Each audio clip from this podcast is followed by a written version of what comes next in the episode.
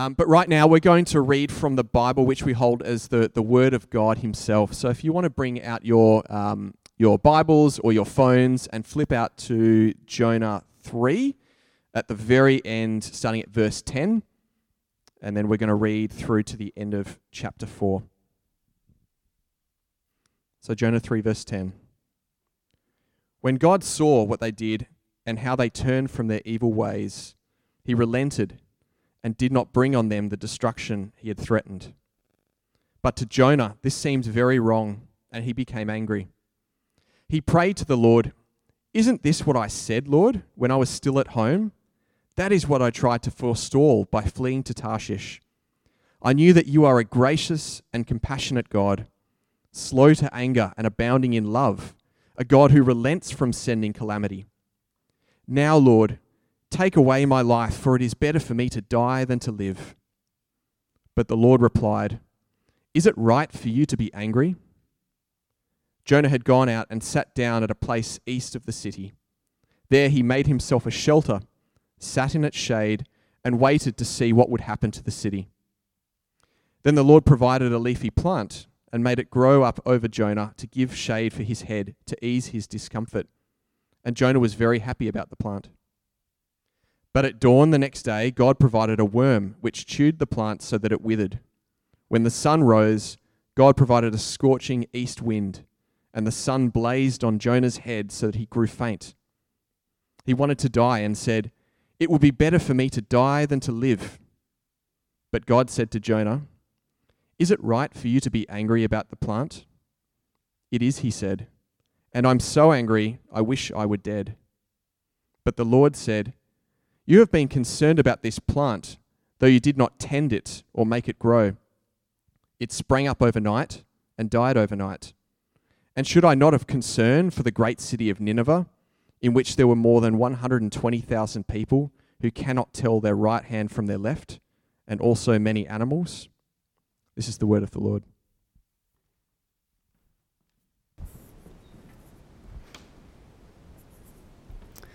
Well, good morning, everyone.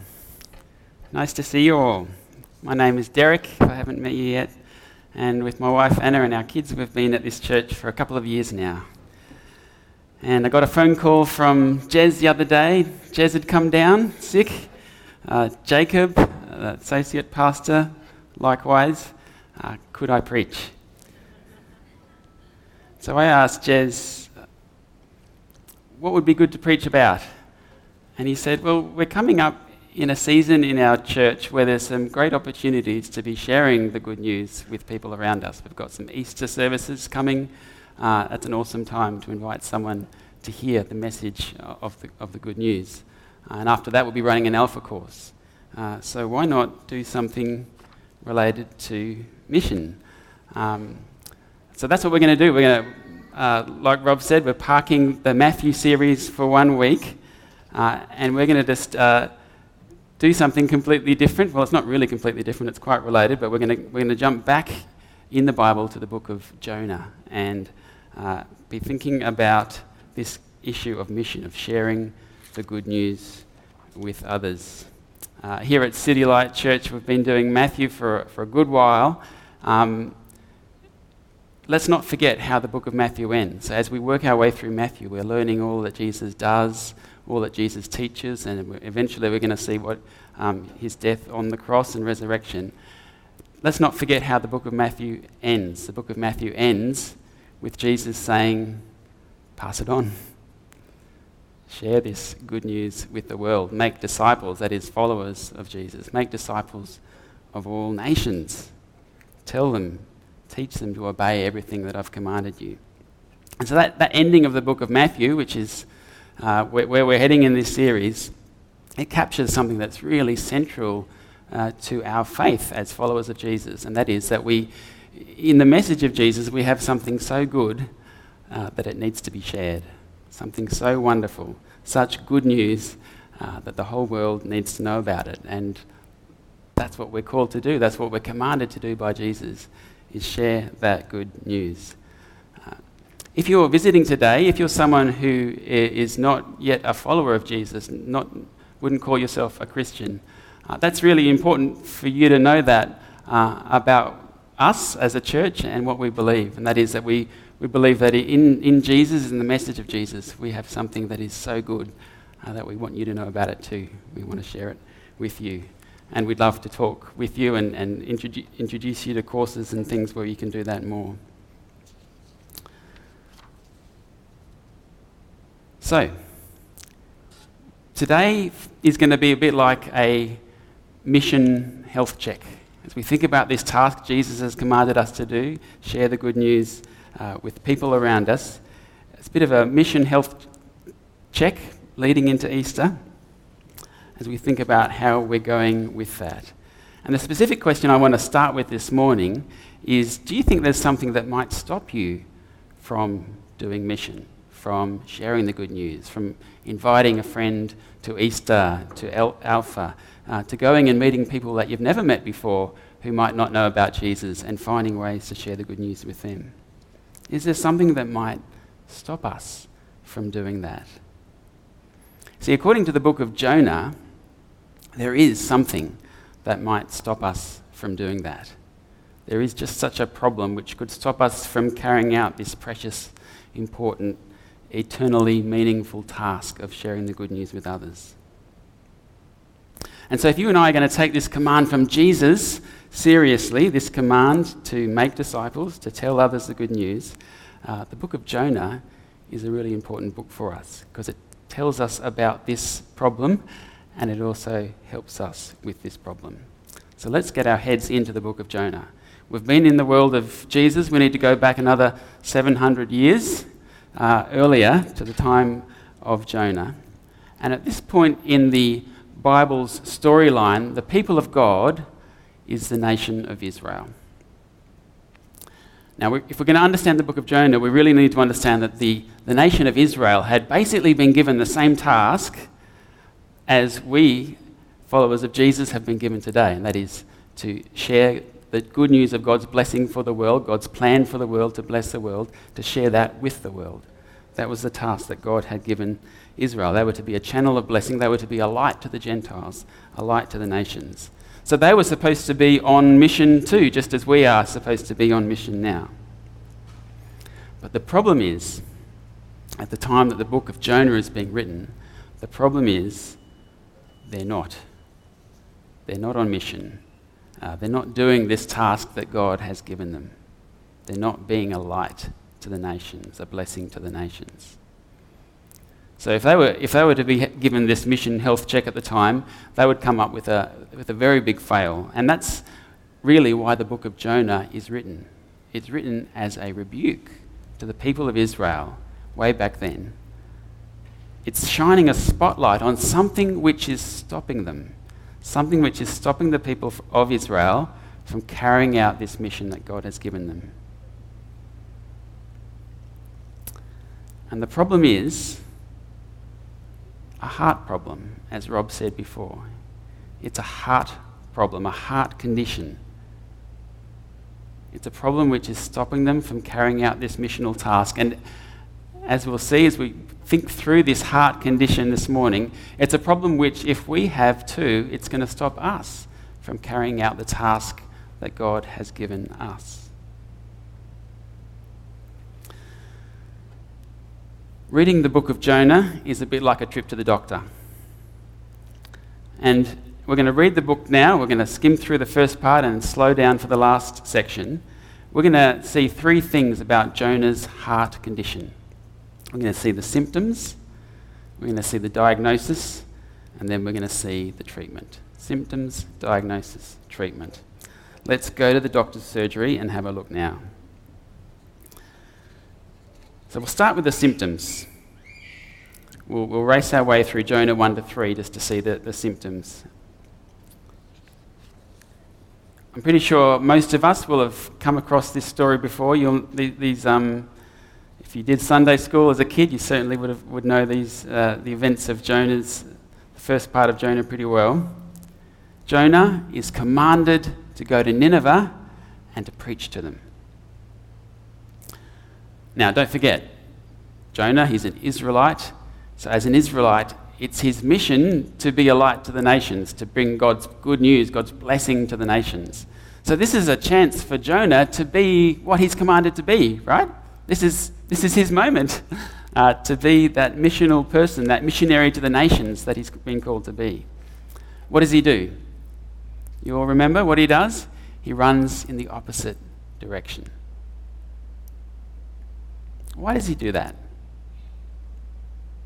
Why is Jonah so anti mission? Well, as we read through in Jonah 1, it doesn't actually say. It doesn't say why Jonah ran, it just says that he ran. But most of us, if we're reading Jonah for the first time, we probably figure that he's scared. Particularly if we were reading Jonah for the first time back then, because everyone knew, back then that the Ninevites were scary people. They were violent people. They were the terrorists uh, of, of their day.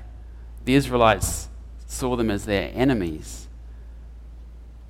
And so it would be a fair assumption that Jonah is told to go to this, this big, scary enemy city and preach about God. It's a fair assumption that he's scared, and that's why he runs away. It's a fair assumption that he thinks that these famously cruel and violent people are going to be famously cruel and violent to him, so he doesn't want any of that and runs away. So that's probably what we think as we're reading chapter 1 for the first time. What makes Jonah, what stops Jonah from carrying out his missional task is fear. But as we read on, we find out it's actually not. That's not the problem that's stopping him from carrying out mission. Actually, it's something deeper, it's something more serious. It's a heart problem. We'll find out more about what the heart problem is as we keep reading, but for now we can see the symptoms, right? We're doing this health check on Jonah. We can see the symptoms. He's running away from the missional task that God has given him. He's running in the opposite direction. Let's keep going with the story to see what happens next. Jonah flees. He finds out that you can't flee God. Uh, God sends a storm, and Jonah ends up in the sea. And then God graciously rescues Jonah, doesn't he? with this large fish, and Jonah gets, well, from inside the, the fish, Jonah prays, and then Jonah gets vomited up onto dry land. Uh, and then God commands Jonah for a second time go and preach to the Ninevites. So, the second time, we've got this reluctant missionary Jonah. He obeys the second time. He goes to Nineveh and he preaches. Now, if you know the story, how would you rate Jonah's success as a missionary?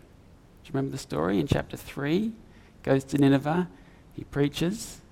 How would you rate his success? Spectacular, isn't it? It's spectacular. uh, our family used to be cross cultural missionaries uh, in Southeast Asia. I would be so jealous of what happened here with Jonah. It says in chapter 3 that the whole city heard his message, repented, and turned before God. Have a look um, at chapter 3, verse 9, if you've got your Bibles or your phones open there. Chapter 3, verse 9. Who knows? God may yet relent and with compassion turn from his fierce anger so that we will not perish. The Ninevites are acknowledging their sin. They're throwing themselves at God's feet and asking for mercy. This is amazing. And then, sure enough, in the next verse, God does just that. He forgives them, He shows them mercy. When God saw, verse 10, when God saw what they did and how they turned from their evil ways, He relented and did not bring on them the destruction He had threatened. Wow, and that could be a really good place to finish the book, really, couldn't it? Jonah's learnt to become a missionary. He succeeded in becoming a missionary. The whole city has repented and come uh, turned from their sin and that could be the end of the book. But actually, that's just the introduction to the book. And what's really going on in the book is what happens in chapter 4. And in most of the kids' Bibles, this is the bit that gets chopped out, but this is the bit that we're going to focus on this morning because it's in chapter 4 that we find out uh, what's really going on, what's really the nature of Jonah's heart problem, the real reason why he didn't want to do mission. And it could be the, the thing that stops God's people everywhere from doing mission if they share the same heart problem that Jonah has. So, up to this point, we've seen the symptoms, haven't we? We've seen the symptoms of the problem. He's given this mission task and he runs in the other direction. That's the symptoms. Now it's time to see the diagnosis. Here we are in the doctor's surgery. It's time for the diagnosis. What is the diagnosis? Let's have a look. Chapter 4, verse 1. We'll, we'll read from there. So if you've got your Bibles open, please follow along with me. Chapter 4, verse 1. But to Jonah, this, that is, God's forgiveness of them, this seemed very wrong. And he became angry. Now, running right through this chapter, this is something I want you to notice. Running right through this chapter, there's lots of contrasts between Jonah and God. So just follow those contrasts as we read this. First of all, with angry. Okay, both God and Jonah have anger running through this section. But this, this anger is going in very different directions. Back in chapter 3, verse 9, it said God turned from his fierce anger chapter 4, verse 1, Jonah, he's becoming angry. Now, what is it that has made Jonah angry? It's God's grace. That's what's made Jonah angry. It's God's grace. From verse 2, I'll read from verse 2. He, that is Jonah, prayed to the Lord, Isn't this what I said, Lord, when I was still at home? This is what I tried to forestall by fleeing to Tarshish. I knew you are a gracious and compassionate God, slow to anger and abounding in love, a God who relents from sending calamity. Now, Lord, take away my life, for it is better for me to die than to live. What is it that's made Jonah so angry that he wants to die? It's God's grace. God's grace to Jonah's enemy. Verse 2 is a really important verse for us. It's in verse 2 of chapter 4 that we finally discover what's going on in the book of Jonah. We finally discover why it is that Jonah, way back in chapter 1, fled. Chapter 1, we might have thought he fled because he was afraid, afraid that these violent people would be violent towards him. We thought he fled because he was afraid that he'd fail as a missionary. But actually, why did he flee? He fled because he was afraid he would succeed as a missionary. See, he knew God's character, he knew God's heart. In verse 2, he has a beautiful theology, a beautiful description of what God is like. He says, God is gracious, compassionate, slow to anger, abounding in love, relents from sending calamity.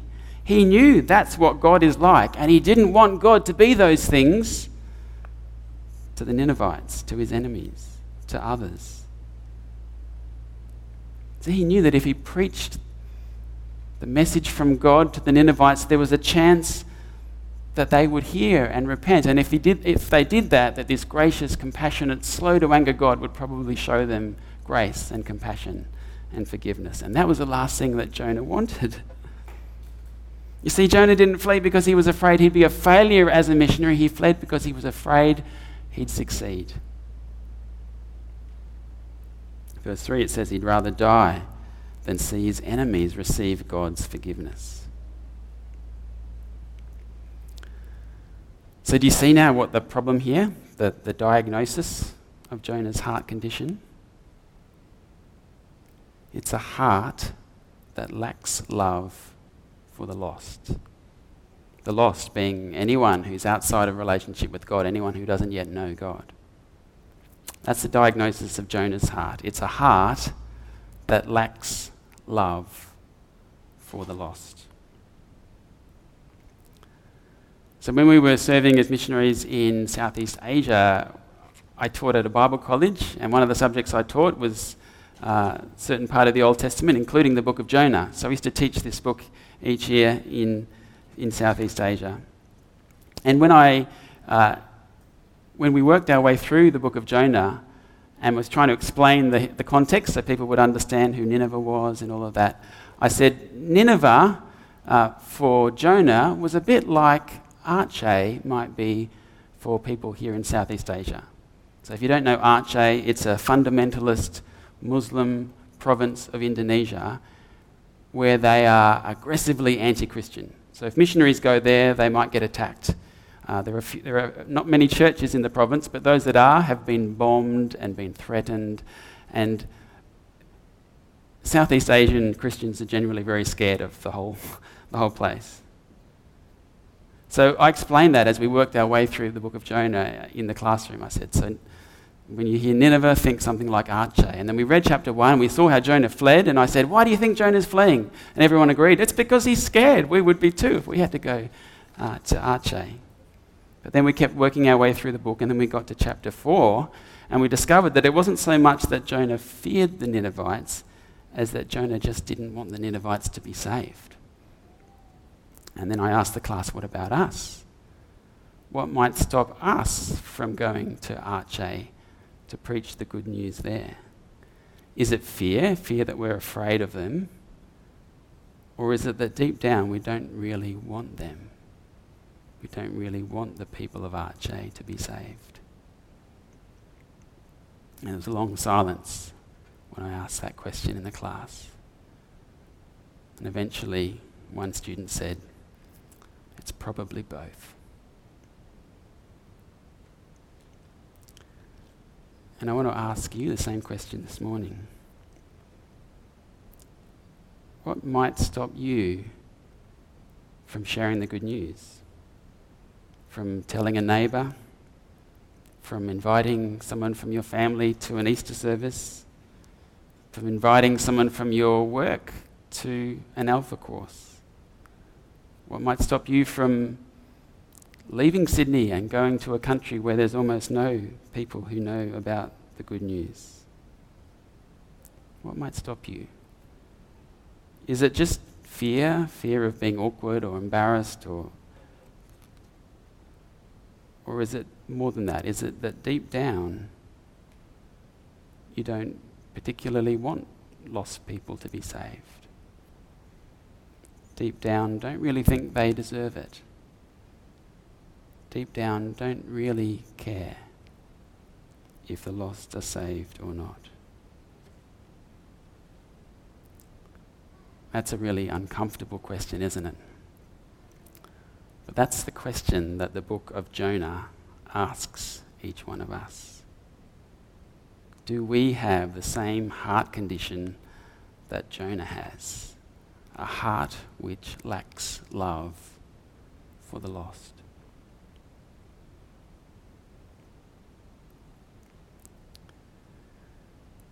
So I said before, reading the book of Jonah, it's like a trip to the doctor. So far, we've had the symptoms that is, Jonah flees when he's called to do mission. And we've just seen the diagnosis that is, a heart that lacks love for the lost. But the good news is there's also a treatment, and that's where the book of Jonah ends. How is this heart condition cured? Well, in the final verses, verses 4 to 11 of chapter 4, God actually initiates a treatment plan. And God knows that for this treatment to be effective, that his patient needs to actually understand what the problem is. So that's what God sets about doing. He uses a leafy plant, he uses a worm, he uses a hot day to teach Jonah a lesson, to help Jonah understand his heart condition. Let's have a look at that. So we've already seen that Jonah is angry that God has forgiven the Ninevites. Well, in verse 4, God asks Jonah a question about that. Verse 4.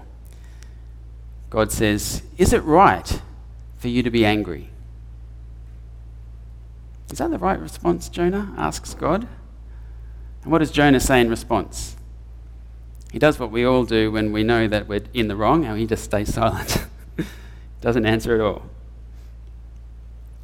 But why is Jonah's response wrong? I mean, after all, the Ninevites, they were a really wicked people. I mean, there are, if you do research on the Ninevites, you, you'll, you'll see that they committed atrocities against the surrounding nations, including against Israelites. They used to get the heads of their defeated enemies and they'd stick them on spears on the city walls just to show how fierce they were. I mean, you can kind of understand it from Jonah's point of view, can't you? Why shouldn't Jonah be outraged that God just let them all off, forgave them all? Well, God calls in a few teaching aids to help Jonah and to help us understand why that is. Verse 5. It says, Jonah had gone out and sat down at a place east of the city. There he made himself a shelter, sat in its shade, and waited to see what would happen to the city. See, Jonah still seems to be hoping that God will judge them. he goes out of the city, sits on the side of a hill, looks down on the city, and he's just kind of hoping that God will change his mind and they'll get the judgment that they deserve. So there he is. He's set up his camp. He's watching and he's waiting. But it's a really hot day and there's no trees for shade. And he has to put together a bit of a makeshift shelter. And this is where God takes his opportunity. Verse 6. Then the Lord God provided a leafy plant and made it grow up over Jonah to give shade for his head to ease his discomfort. So Jonah's problem was he was too hot, and then God does something gracious. In his grace, God gives Jonah something that he didn't deserve, he didn't earn. He gives him a plant for shade. This is the same God who, in his grace, had already sent a fish to rescue Jonah when he was about to drown. This is the same God who, in his grace, had relented from bringing the destruction that he'd planned on the Ninevites. This same God now, in his grace, sends a plant to ease Jonah's discomfort. How does Jonah feel about this? How does Jonah feel about God's grace? It says at the end of verse 6 Jonah was very happy about the plant. See, if grace from God comes in the form of shade for Jonah, Jonah loves God's grace. But the lesson is only half finished. The lesson continues. Verse 7, have a look with me. But at dawn the next day, God provided a worm which chewed the plant so that it withered. When the sun rose, God provided a scorching east wind, and the sun blazed on Jonah's head so that he grew faint. See, now the same God who provided the plant provides a worm to kill it and a scorchingly hot day. And what does this mean for Jonah? It means sunstroke for Jonah. How does Jonah feel about this? End of verse 8. Have a look with me. He wanted to die and said, It would be better for me to die than to live. Now, you might be thinking by now, oh, good old Jonah, every time he gets upset, he says he wants to die. But let's notice the two times he said this and see that a bit of a contrast is at play. See, back in verse 3, he was so angry he wanted to die because of what? Because of God, God had shown grace. Now he's so angry he wants to die again, but this time because of what? Because God has withdrawn grace. Do you see the problem? See, the problem is that Jonah is inconsistent in his attitude to God's grace. That's the problem. And that's what God's next question is designed to bring out. God's a very gentle and patient teacher here.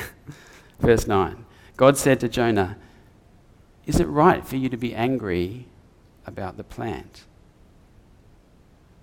Once again, there's a contrast going on. God is basically asking the same question that he asked back in verse 3. In verse 3, the question was Is it right for you to be angry about me showing grace to the Ninevites? And now the question is Is it right for you to be angry about the plant, about my removal of grace? You see Jonah's problem here? It's his heart. It's his heart towards God's grace. It's in, inconsistent, it's contradictory. Is Jonah for God's grace or is Jonah against God's grace? Well, when it's directed towards him, he's for it, isn't it? If, if, if God's grace comes in the form of a fish to save him from drowning, if it comes in the form of a plant to save him from sunstroke, Jonah is all for God's grace. But when it's directed towards others, if it's God forgiving the Ninevites, he's completely against it.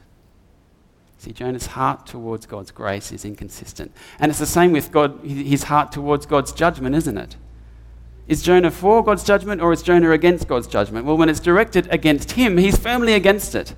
When God kills that plant and sends that scorching wind, Jonah is so angry he wants to die. But when it's directed towards the Ninevites, Jonah is 100% for God's judgment.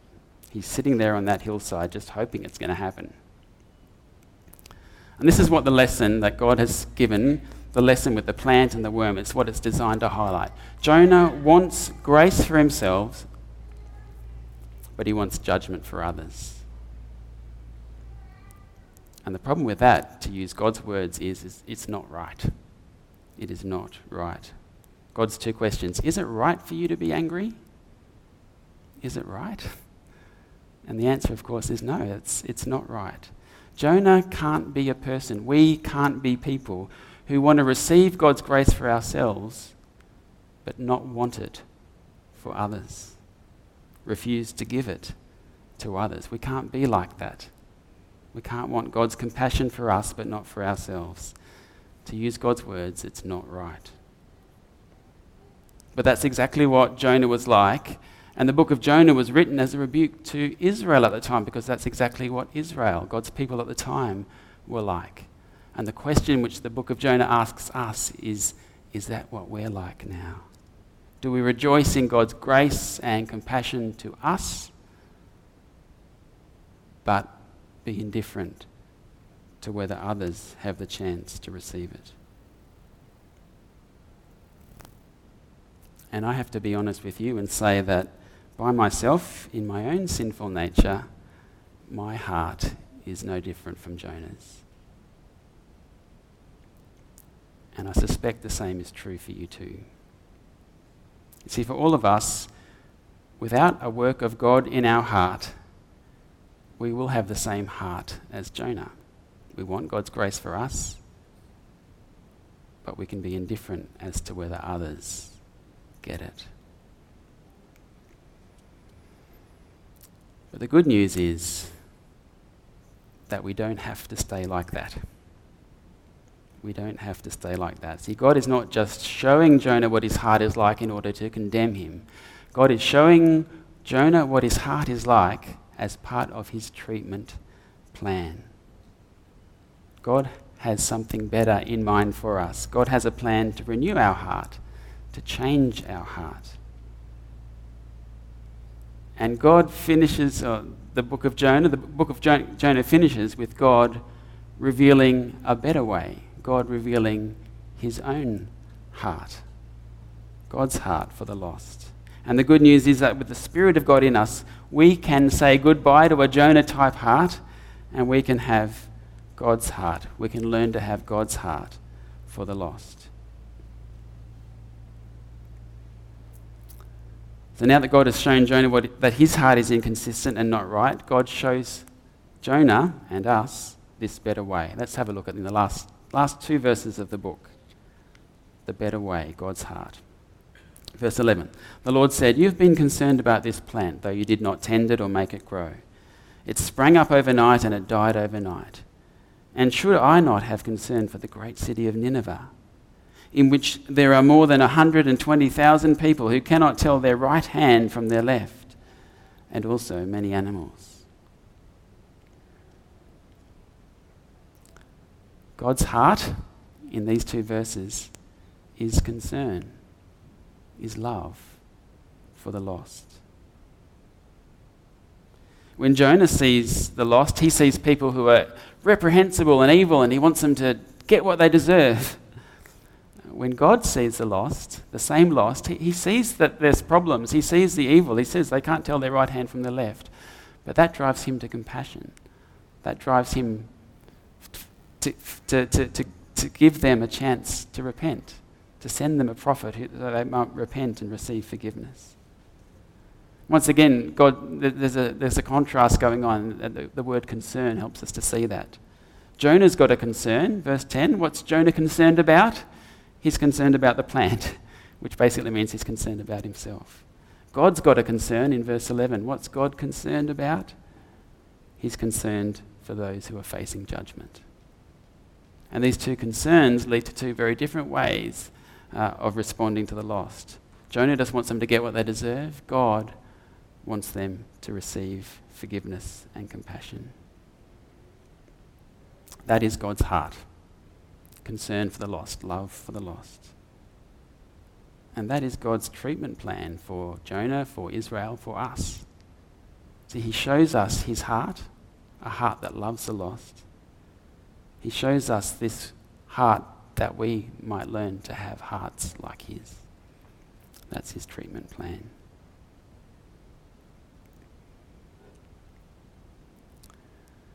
What do you think about the ending to the book of Jonah? A little bit abrupt? do you find yourself wondering, well, did Jonah learn the lesson? He just had this wonderful, acted out lesson from God, uh, a treatment plan to change his heart. Did, did Jonah learn the lesson and learn to love the Ninevites or, or not? We don't actually know. Isn't that frustrating? what do you think happened? Do you think the author just sort of ran out of steam? Oh, I've been writing for ages and just put the book down.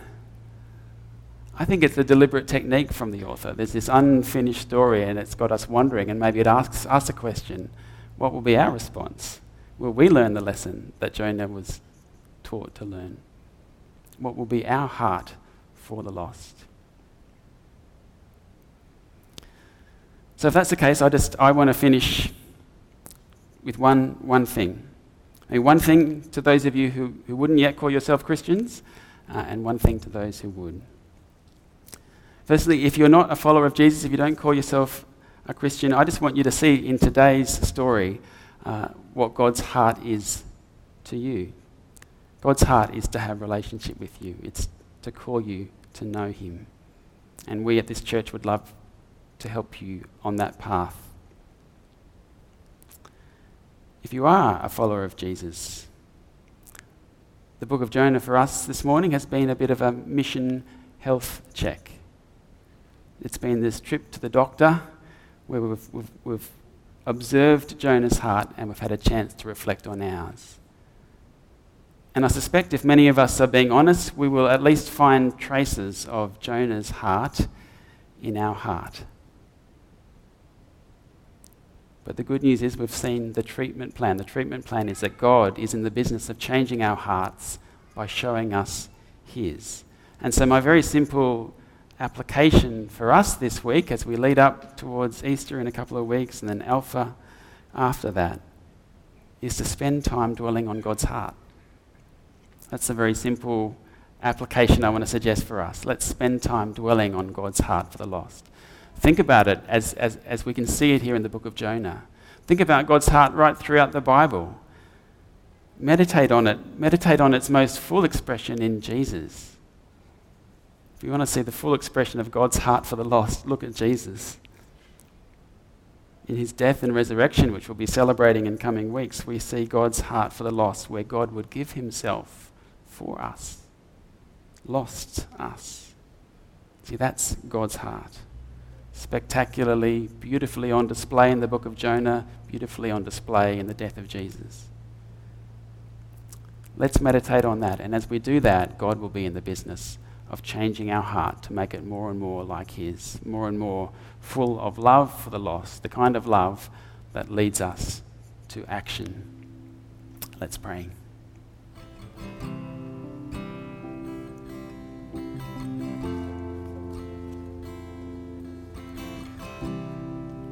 Dear loving Father God, we thank you. We thank you for your heart of compassion and grace, and that you've shown that to us. Thank you for demonstrating your love for the lost most wonderfully in sending Jesus to die for us. You've called us to share the good news with others. And we can see that having a heart like Jonah's will stop us from doing that.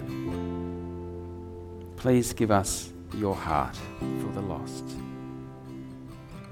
We pray that their lostness will be our concern just as it is your concern. We pray that as we meditate on your grace to us, that our hearts will soften more and more and we'll, we'll want the same thing for them. Give us a heart that longs for them to have a chance to hear the good news, to repent and to believe. In Jesus' name we pray this. Amen.